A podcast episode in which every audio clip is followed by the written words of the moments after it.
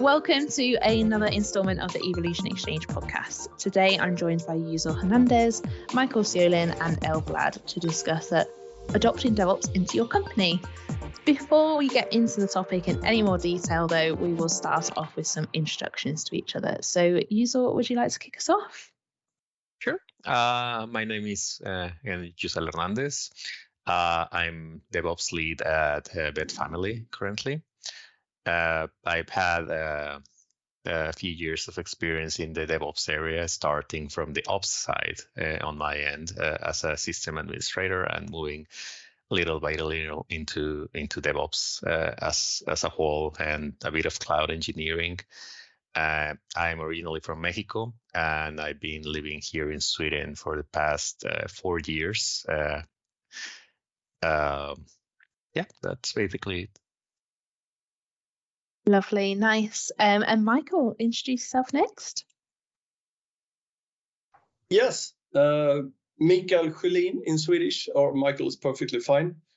Um, currently, I'm the QA lead at If, uh, and currently kind of hints at uh, the fact that uh, I go from place to place. I'm a contractor or a consultant and uh, go from assignment to assignment. Uh, I've had a few stints as an employee as well, uh, more lately at Klarna as team lead for performance engineering or continuous reliability, as it's called there. and before that, I was head of professional services for Load Impact, the company behind the K6 performance testing tool, and I also was an employee at Framfab during the sort of internet boom days. Uh, and besides that, I've been a consultant for for most of my career. So uh, last decade or so, mostly banking, finance, uh, insurance. Uh, before that, all sorts of lines of businesses. Uh, mostly QA, Q related uh, test management, performance testing, things like that. Before that, uh, development, different kinds of levels and embedded to web to what have you. so that's sort of career backward, backwards. and personally, family, wife, kids, hobbies uh, and uh, a few other things on the side that we're not going to talk about here today. We'll save that for episode two. um, and last but not least, Elle. Hi, yes, absolutely. Happy to be here, first of all. My name is El Bladh, uh, originally Italiana, but uh, I'm originally from Russia. Each single, uh, each second girl in Russia called Elena, so historically it's diluted to El to distinguish a little bit. Uh, I'm VP of Engineering at Aircall. It's the CCaaS platform developing company. And uh, uh, I'm engineer to bone, so I started to work as a developer very early when I was in university. And progressively, I was working in different companies, different industry. Also, bank and finance was touched there. Uh, I'm not leading the DevOps transformation itself, but historically, I was doing this in uh, Electrolux when I was working there as the head of delivery uh, for IoT platform. So it's R&D inside of uh, Electrolux, and it was easier to go through this transformation there. In the bank, uh, when I was working in uh, Marginalen Bank, which is Swedish privately held bank, uh, there we were also going through this transformation. But at Aircall, it's more advanced because it's product development company. Here it's more advanced questions which are coming from the DevOps transformation and later on yeah, that's it from me. Amazing. Thank you. Hi, everyone. This is Chris Bennett here, the Nordics Managing Director here at Evolution. We're committed to doing recruitment in a different way that adds value to both our clients and candidates by providing you with amazing speakers and leading edge discussions on what's going on in the tech scene at the moment. There are three reasons why you should contact me if you would like to speak on a future podcast, if you are interested in hiring awesome tech data, product, or gaming freelancers for your business, or if you are looking for an exciting new organization to work with, please get in touch. Thank you so much for listening, and I really hope to hear from you soon. Please enjoy the rest of the podcast. So now that we all know you a bit better, um, we'll get stuck into the questions. So as usual, make our way around the group, asking your questions and sharing your thoughts on our topic of adopting DevOps into your company. Um, so Michael, your question is up first, and you ask, how can we integrate half a delivery from a traditional non-DevOps organization with the other half of a delivery coming from a greenfield 100% DevOps organization? How do we adapt? And how do we build a joint delivery so we can reap the DevOps benefits? So tell us a bit more about your question. Yeah, um, it's uh, very often when we try to we talk about transitioning our organizations or moving from a more traditional organization, however that is formed, uh, into a more DevOps oriented organization. Uh, and very often not we we rarely have the luxury of being completely greenfield and being able to set up everything exactly the way we want. We have all these dependencies and stakeholders and groups and teams and and expectations on what can be done or not. And also all sorts of uh, old school managerial uh, methods that get imposed so when we have the opportunity to set up sort of a greenfield uh, team or a greenfield project or a greenfield program, and then we have to sort of align this with this old-fashioned organization or old-fashioned delivery method or even like an external supplier that comes from some uh, old world pipeline delivery thinking um, how do we get that to align? How do we meet these people? Should we just degrade our DevOps uh, process to match whatever is coming, or is there a good way to sort of keep all the DevOps benefits uh, and sort of get the delivery a joint delivery with the with the old-fashioned, shall I say, waterfall delivery model or whatever method other people are using?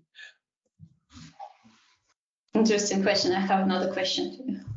Is it aspirational or it's the problem which you're trying to solve? I mean, unless it's working right now with certain cadence of established legacy de- development process, um, how much need do you have actually to integrate it tightly with uh, greenfield deployment with uh, fully DevOps adopted tech? Well, I, th- I think I've seen it uh, maybe in the last five assignments I've had as a consultant in different places. Uh, some organizations are in some sort of uh, SAFe transition. and I already hear opponents screaming, SAFe is not agile. Uh, but it's the most common framework, I think, for moving an entire organization into an agile world. Um, and there we have all these new things happening because big organizations have lots of resources so they can spend money on setting up something brand new and we do everything the cool new way and everything. And then we have this organization that's old and they simply can't move that fast because they have all this old legacy stuff to take care of. They have to keep operations running day by day otherwise there will be no company. So uh, by all rights, they're a bit more important than the new cool thing, the next cool thing we're building. Uh, and I've had this problem uh, coming up over and over again. So, and I see no good method or process or templates or standards of dealing with this. It just seems to deal with the conflicts as they show up. There is no smooth way of doing it. Yeah, I was going to ask you like what like probably like what sizes like when you mentioned half and half but what like what sizes are each of these halves? Like it's not the same like five developers on each side and 100 developers on each no, side. No no they're not equally sized. Usually the greenfield is a much smaller uh, because it's like in the 10 15 20 people maybe and then we have the old legacy organization right that might be several thousand right? So yeah yeah yeah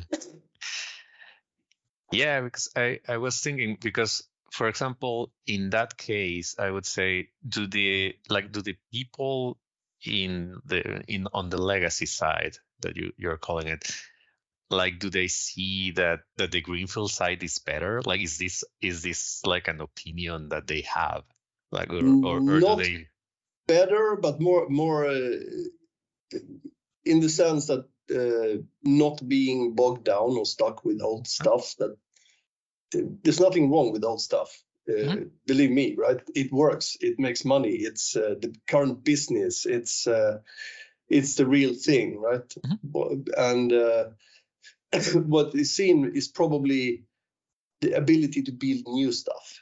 It's always much more fun making new stuff than taking care of the old stuff so more of a uh, it's more joy and fun to build the new stuff rather than yeah. better or worse. There is not as much better or worse. More more fun and less fun.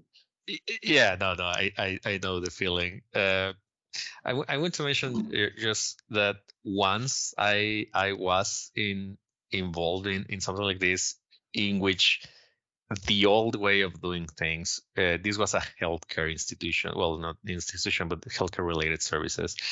And the way of doing the deployments and releases was like very very like a lot of paperwork a lot of sign offs like very very slow. Like if you wanted to release something it took weeks. Uh, and obviously developers hated that that that it took weeks to to do anything. And one way that uh, i remember we were work, working on how to to make them move into the whole automation DevOps CI/CD thing was that uh, okay, we need you to be compliant with these certain lists of if you have a pipeline, if it's automated, if the release uh, has these uh, certain types of behaviors, if you are uh, Uh, you know, if you have enough tests for for your cases end to end unit tests, whatever works for you, then we might give you like the sign off to allow you to release automatically. And that suddenly became like this huge motivation to to development teams to to do like okay if we implement all of these then we can have much faster much cleaner without without needing to involve yeah, you know like signing off with the boss or whatnot. And it started like it worked um, because people wanted to do it like they are the ones that wanted to drive that change so because they wanted to do it better. So i don't know if something like that could could maybe help in this case. I took notes so we have basically from my view we have three topics in one. So one is the killing the buzzword around the DevOps is like AI right now. Everyone is AI. Everyone wants to develop AI. Everything is about AI. No one knows from what end you need to approach it. And this, of course, like everyone wants to not just maintain, but move forward and learn and so on. The second one is the motivation for the team. And motivation for the team, one thing when you maintain and not learn, and sort of like intersect with the same why this aspiration of let's move to the DevOps. It's like how are you motivating your team to do meaningful work, to learn, to grow in the same aspect. And the third one already from the leadership perspective, what makes sense for you? from practical standpoint, how you can kick in this transition in the most feasible and small with small steps, like well-designed process on how to do this. So uh, on aspirational buzzword DevOps, I think here you have much better insight. So you can you can educate and explain that it's not it's not binary and it's not immediate, right? So and uh, to to move this needle, it doesn't mean that you will go to the hole and to the right from where you are in the left. You need to have a gradual and try to motivate people also to do it gradually. And I absolutely agree with yourself uh, that it's it should be a test coverage first because legacy the problem with the legacy is not that it's complex and tangled not just that. The problem is that no one understands it as a whole. There is no person in the company who can understand end to end and here the grow in the end-to-end uh, test coverage, which will not be perfect, but at least that it's a gradual aspiration how you cover in just one chunk, which is more, I don't know, more in demand, or the future roadmap is covering more interaction with particularly this part of the stack. So sort of to chunk this elephant and start to approach this from the test coverage, then you can build up the pipeline and motivate and engage people. And on the as a leader, I think for you it would be easier to to uh, drive this story when you made a thorough investigation of where exactly we are putting the bets, where are we starting, what is in a high priority, and not just from the roadmap perspective, but maybe from the ease. So it's always uh, when you are estimating on this matrix what you are prioritizing, you are looking not just on what is more on demand, but what is easier to implement, what is smaller, so that this proof of concept will set the tone for the future transitions. So it's better to start with some success scenario, which is very isolated, less effect, and this would be a good showcase for how you will be doing this. So this is how I was approaching this, at least in, in bank, which is also legacy and greenfield. Just one thing. Um, the sort of MVP uh, idea there with a showcase or proof of concept, I think that works uh, well, uh, except I have been stuck in places where there actually is no transition. The sort of uh, other half, the legacy parts, they're just going to be there until they're decommissioned.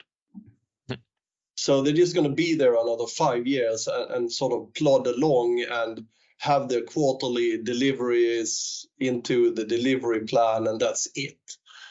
Uh, they are not really interested in transitioning anywhere or having any benefits because they're going to die anyway. So that's sort of more of a sort of people management problem, I think, rather than a organization or process or method. But uh, I've been stuck in those before. Yeah, but it's it's a huge effort to drive this transition, right? So not everything should be moved. As I said, like buzzword engineers would want to do this, but practically, if everyone knows that the life cycle is short for this part of the system, and gradually with all fintech and all greenfield industry, like how it's developed, uh, it's moving so fast that at certain point it would be replaced, right? So why to invest there? It's a question where where you find this part of the system because none of the system is complete and uh, absolutely solving all your problems, right? So here I think it's very valuable also to to go into the more business area and try to understand what is their evaluation cycle, like what is procurement working on, what kind of tech we are planning to replace this tech with, and then to to work backwards from that what areas, gray areas will not be covered. This is actually how the whole FinOps developed, because they know that they will not in one swap replace all banking systems.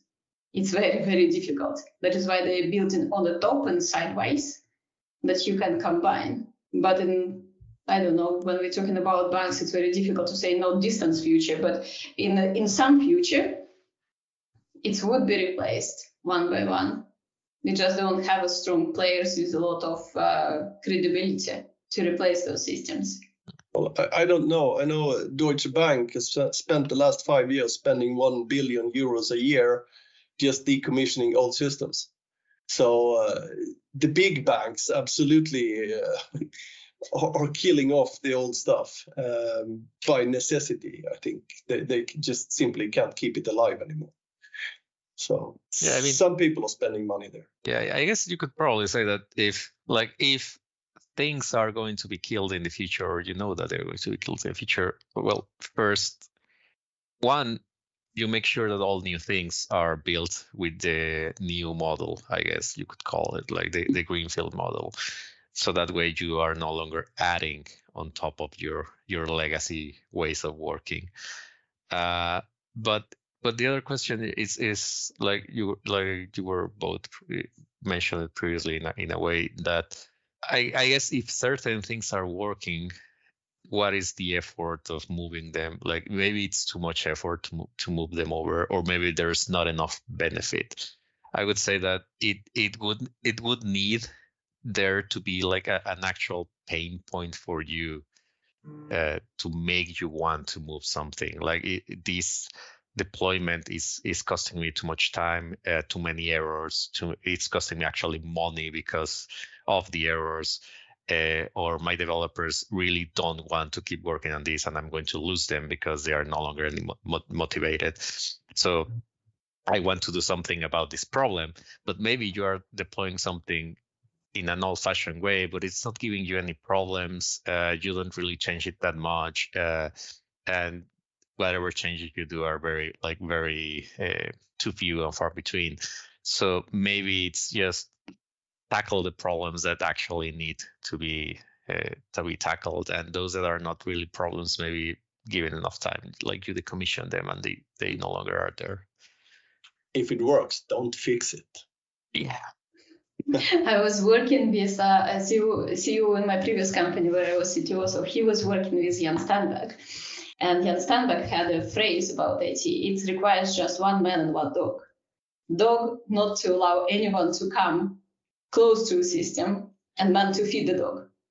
so it's very difficult to work in a company with this kind of mentality, I can acknowledge. Uh, but generally, yeah, it should be a good balance about both, like what you need to touch and how you need to, if you really believe that this is the innovation, and this is evolution where the company needs to go towards, so then you need to sell the business case. And from that perspective, you were evaluating exactly how much effort it goes into maintenance, into the deployments, and so on. Because people who are making decisions, they usually are very much data driven and from financial perspective, uh, data driven. So the business case, holistic business case with a vision from technology side of why we are doing this, I think will will help to build up the story. And then when you have a sponsorship and advocacy from the leadership on this particular part, without like everything, but particular case example, uh, I think it would be uh, easier to change the to shift the people mentality as well there. But if it's needed again. Amazing, lovely. Well, we will go into our second question now, and it is from you, Yusel, where you asked, assuming you are in a situation of limited resources for a company or department, be it budget, employee numbers, and/or employee hours, what would be your priorities and in what order when adopting DevOps practices into the said company or team? So, tell us a bit more about your question. Yeah. Uh, so basically, I'm I'm thinking of this from the point of view of uh, I guess uh, a smallerish uh, company or, or team, not from like a you know like a very big company with a lot of resources to throw around for innovation and so on. But if you were in a situation where you have limited resources, because obviously your limited resources are engaged with developing features or developing fixes and so on uh, and assuming that this is a place that has very little in the way of of like DevOps practices, uh, how would you go about uh, prioritizing those uh, those practices or, or those uh, new things to add, given that you know like you can do all of it at the same time essentially. Okay, I will try to jump in. it's awfully quiet, so someone should do this. So what I found useful previously, like when you're talking about tech projects and tech uh, innovation, for example, DevOps transformation, it is something internal. And usually it's not prioritized. The roadmap would be prioritized, the features would be prioritized because they have a typical business case. You know that you need to sell stuff. And it's about the selling the story and uh, how I find it, it's very difficult to sell this story when you are thinking about everything. Like, yes, we are on this path of adopting DevOps. Yes, we are fighting for reliability and so on. Everyone intuitively in the leadership, they understand that yes, it's something what you need to do, but it's sort of like your business. F- figure it out, but you don't have resources. So what what is useful here is this, uh, it resonates a little bit with that what I was saying to Michael about chunking the elephant, find this one proof of concept and uh, one team who will be pioneering this. Set of the uh, group of the people who are really engaged in the topic they can form the guild and they can understand what, what they are doing. Select the scope one project and then set the OKRs for that team who owns this tech and this guild who is uh, volunteering to help with small bits and parts. I mean, you you can for something what you love to do and really want to move it forward, you will allocate time. You will find this time. Time not something what we have. something which we borrow. And when you know that you want to borrow, you will figure out the way what you would down prioritizing. So I found this very much niche, isolated example with some aspiration there uh, to showcase and talk about this a lot with the people, with team. It will increase the popularity and the reward also for this team who is working on this. I found that this is a good motivational point for to move in the small steps and then to sell the story on a show uh, case. But it's going slow. I can acknowledge it's always going very slow in the beginning.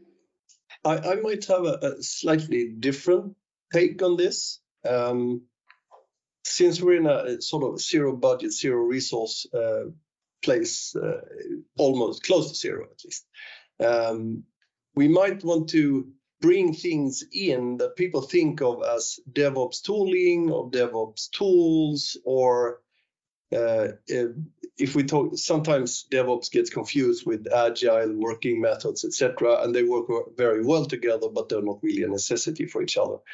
But they complement each other very well.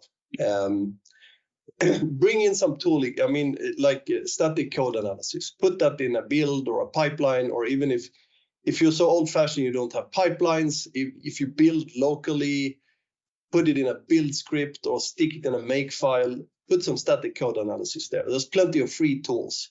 Uh, just get the beginnings in there.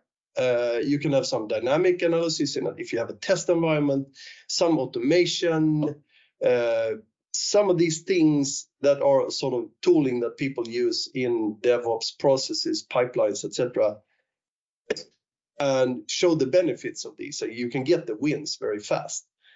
Um, and since I have a sort of a QA eye on this, I, I, look only at those things that give give us sort of better quality in the output product, because that's visible to people. You have lesser incidents in production. You can say, yes, we have automated dependency scanning now, which is a really small thing in the whole of everything, but it will take care of a lot of security issues for you in production. And you can do these things and get quick wins uh, without insane amounts of efforts. Uh, and also the same with the very close agile ceremonies like stand-ups. Stand-ups work perfectly well in a strictly waterfall oriented project. It's insanely useful, but everybody thinks of it as an agile thing. It's not agile. It's a morning meeting, for God's sake.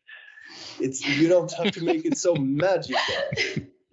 So uh, it, it's like you can bring in retros. Retros are great for people, and if you have a really bad organization where where the mood is bad and everybody's angry turn the retros into sort of whining sessions where you have beer and whine about everything.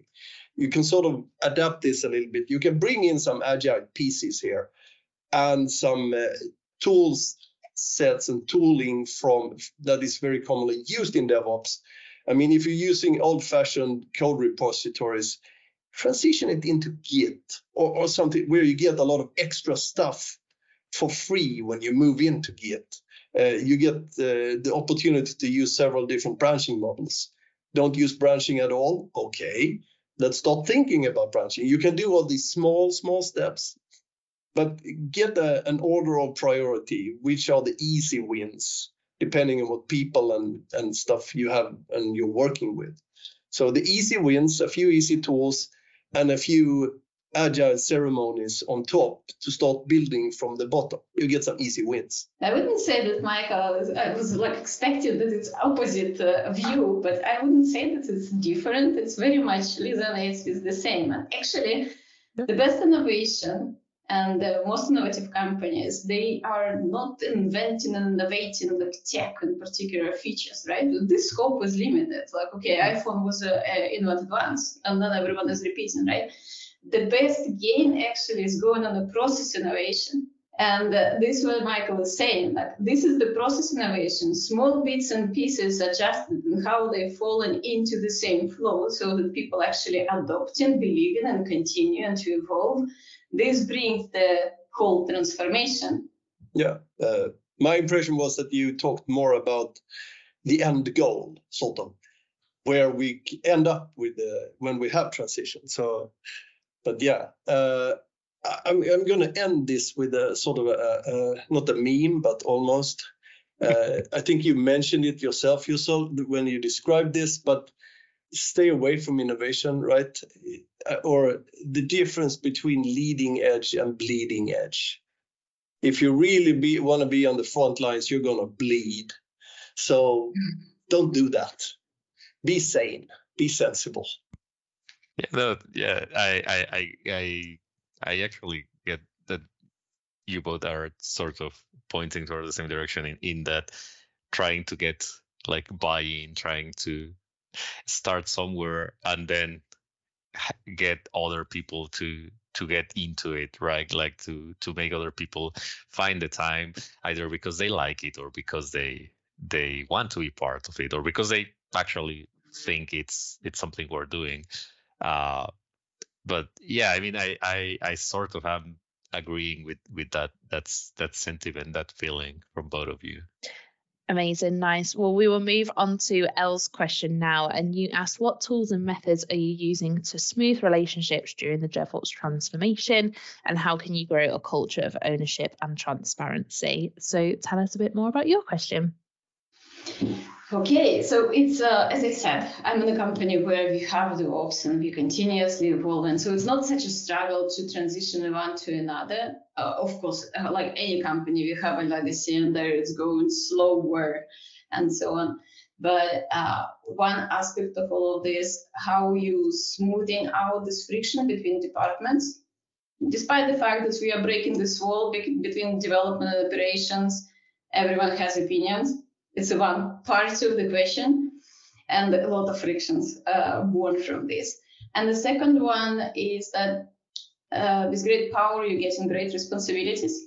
If everyone has this in their um, authority to change, and it's so many players who are changing environment setups and so on, how you keeping track of the cost, how you keeping uh, track of the like you can't cover everything, right? So uh, to build secure guards and everything, how you were sort of like controlling this in a more holistic way. Yeah, uh, was like three questions. Sorry yeah. for that. no, but they, they they sound very interesting. The, the for the first one, I do have a question uh, about the frictions you mentioned between DevOps and SRE. In what types of frictions do you mean?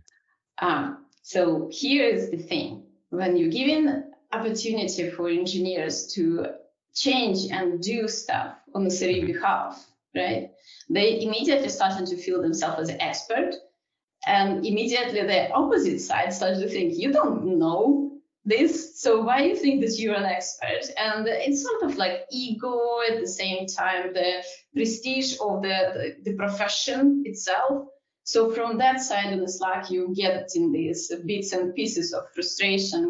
Sometimes it's not more than just in Slack discussion, but uh, generally it's like you go in in someone else's territory and carefully with your dirty boots. This kind of stuff. Yeah, I get that. It's probably like easier to to fall on those type of uh, not sure if confrontations is the right word, but yeah, uh, as as the company gets bigger and, and and lines get drawn around, okay, who owns what, you start having those type of things. Uh, but yeah, I mean, to me that sounds a bit like on the how to work together towards uh, like a common goal uh, type of answer, like more of a workplace uh, or w- ways of working together more than anything. And it, yeah like I, have been in in in sort of discussions of who owns what uh, type of of of one part of the technology or the responsibilities or the security or whatnot like those sorts of discussions. And i'm not sure there is like an answer or i or at least i have an answer to that but i guess it's more about being able to work through those uh, questions with your teams on their understanding that we're all working together towards having the best uh, product service or whatever is it that we're building together uh, more than anything right? Yeah like trying to take the ego out of it and more about building it together. Yeah it's more focused on outcome not output and it's it's very weird because people like why we uh, embracing DevOps is because we don't want to have this you doing your job, you I'm doing my job, that it should be blurred out towards the outcome, but feel the, feeling is still present sometimes in the team that when something is done uncarefully, you judging this uncareful act from perspective of your knowledge, and then somehow you still apply and like I wouldn't do it better so this kind of protection. I think there's two two uh, two ways in here. One is something that popped up during corona when everybody sort of went home. Uh, and everybody started working remote. Um, and that sort of broke a little bit of the teams, uh, things that came naturally. Uh, and there's a lot of, I don't think we have any good ways of managing uh, remote or hybrid workplaces really yet. I think that will mature the next decade or so. Uh, but one of the things that people keep doing in the places I've seen are these ways of working sessions when you form teams or when you sort of need to reform teams where you sort of agree on, on, how to resolve dispute and what kinds of dispute and all sorts of things on the ways of working, things you do and things you absolutely do not do, which is more important when you're remote or hybrid. But my, my take on this is a bit more conservative. Stick everybody in the same room. They will solve the problem. Um, you can do that with a team. You, of course, cannot do that with an entire company or, or large groups of people. But with a team, you can put them in a room. Uh, and that will, uh, if they work in the same room uh, at least three days a week, a lot of these friction problems will, will uh, go away because they will solve the problem by simply raising their voice and asking for help or proclaiming that this is shit who did this? And then somebody will say no it's not because i talked like this. So it's much easier to resolve things where you're in the same room and people will behave better when they're in the same room uh, people yeah, will not you. behave like uh, online jerks which is very yeah. easy i think you're spot on there so when we went on the isolation of corona and even after that it's still not fully on site and people are still working remote, they lost this human connection and start stop to contextualize people with uh, actually action. So they started to look on both sides separately. Person is a person, but you're not applying this person on sections and that you're reading just Slack and through messaging, and we all know we're like like in time, you're answering fast. There is not so much flavors and emotions and so on, and you're always misinterpreting this based on the how bad day your day was, right? So yeah, offsite and the more gathering team together, even virtually, people need to understand who is who, not just work operationally we yeah. become very operational during Corona. Yeah. This is like traditional group dynamics, how you form groups, how they become efficient, etc., how you build them, and so on. And we're not there in an online or remote world. I think we still need the group building, the team building, the working together, together as meaning in the same place at the same time. Uh, which will form bonds and dependencies and relationships where you can actually be more efficient offline because you know how it works, you know what to expect, you know the, who the people are and what they do. So I think we have uh, a long way to go when it comes to this hybrid uh, or remote way of working before we can actually be better at it. I mean, I, I'll I'll just add my my small voice of dissent in that. I, I do think it, it can be done uh, online uh, or remote. Uh, I I don't think forcing the uh, the working on the office is necessary, but you do need to to set up like ways of working within a team. And and in that regard, I I I, I was part of a team uh, probably the, the, team I like the most. And shout out to HSI right now in this in here. Uh, but basically, we actually had a set of rules for the team written, and be, to be part of the team, you had to agree to the entire the written set of rules. And basically, what that what that had as an effect is that you could point to the set of rules and say, "Hey, right now you are violating one of these rules." Like it's it's there, we agreed to it, and every now and then, like every six months or every year, we we could uh, try to change them or add or remove or whatever. But obviously, we all had to to agree to to any changes, and eventually that that led us into into yeah, you know like Corona fully remote and whatnot. But we kept working like that, and it works for us. And eventually, we all moved to fully remote, even after restrictions and whatnot were were were lifted. And we we kept working really really well. And i and i think it part of it was that sort of thing that there was this agreement of how we all work. We understood how we like to work. Uh, we made it very explicit as in i don't like to be bothered when i'm i don't know like uh, when i'm listening to music and doing this i don't like to be bothered. So do something else to to call to my attention something like that like but very explicit about those sorts of things. And you i don't think you need the office for that. You just need to be very open and very explicit about how how that works for your team. Yeah absolutely agree. In my previous company we had this uh, very very strong culture developed and uh, it sort of was this set of rules and it was global. And company was working remote even before corona so because of how it's set up it was very much distributed. And i saw how well it's working you don't need to go to office. So corona was not such a emotional shock for anyone. Okay some people were isolated because of the country setup and uh, like that uh, we had team in china it was uh, like for them it was horrible unhuman isolation situation. But uh, in my current workplace they were very much like used to work in the office. You have a very good connection. You always this at the coffee machine and picking up all uh, threads, and uh, you know so much more. And then it was Corona, and the whole organization was not prepared because there are not such a clear set of rules and etiquette sort of for the team.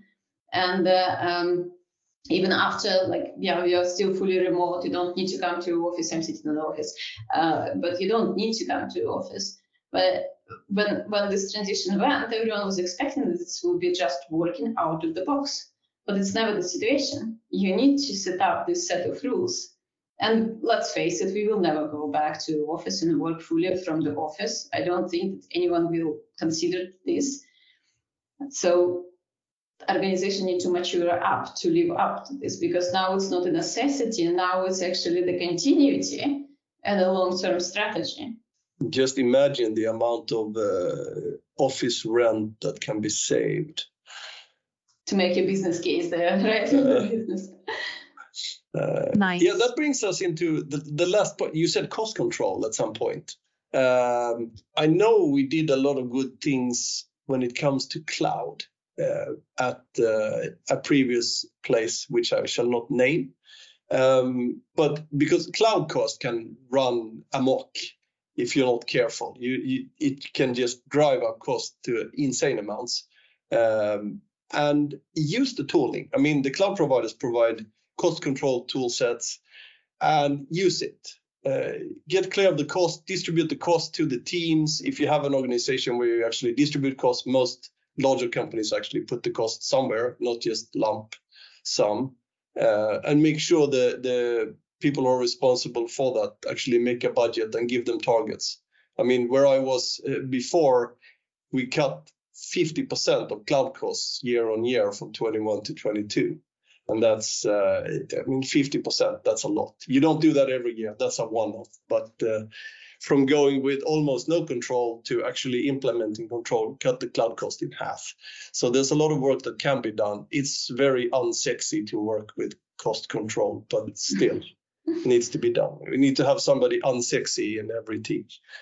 Yeah, but now now we enter in another area of FinOps, which I was alluding to, and it's another topic for Abi's podcast for the future.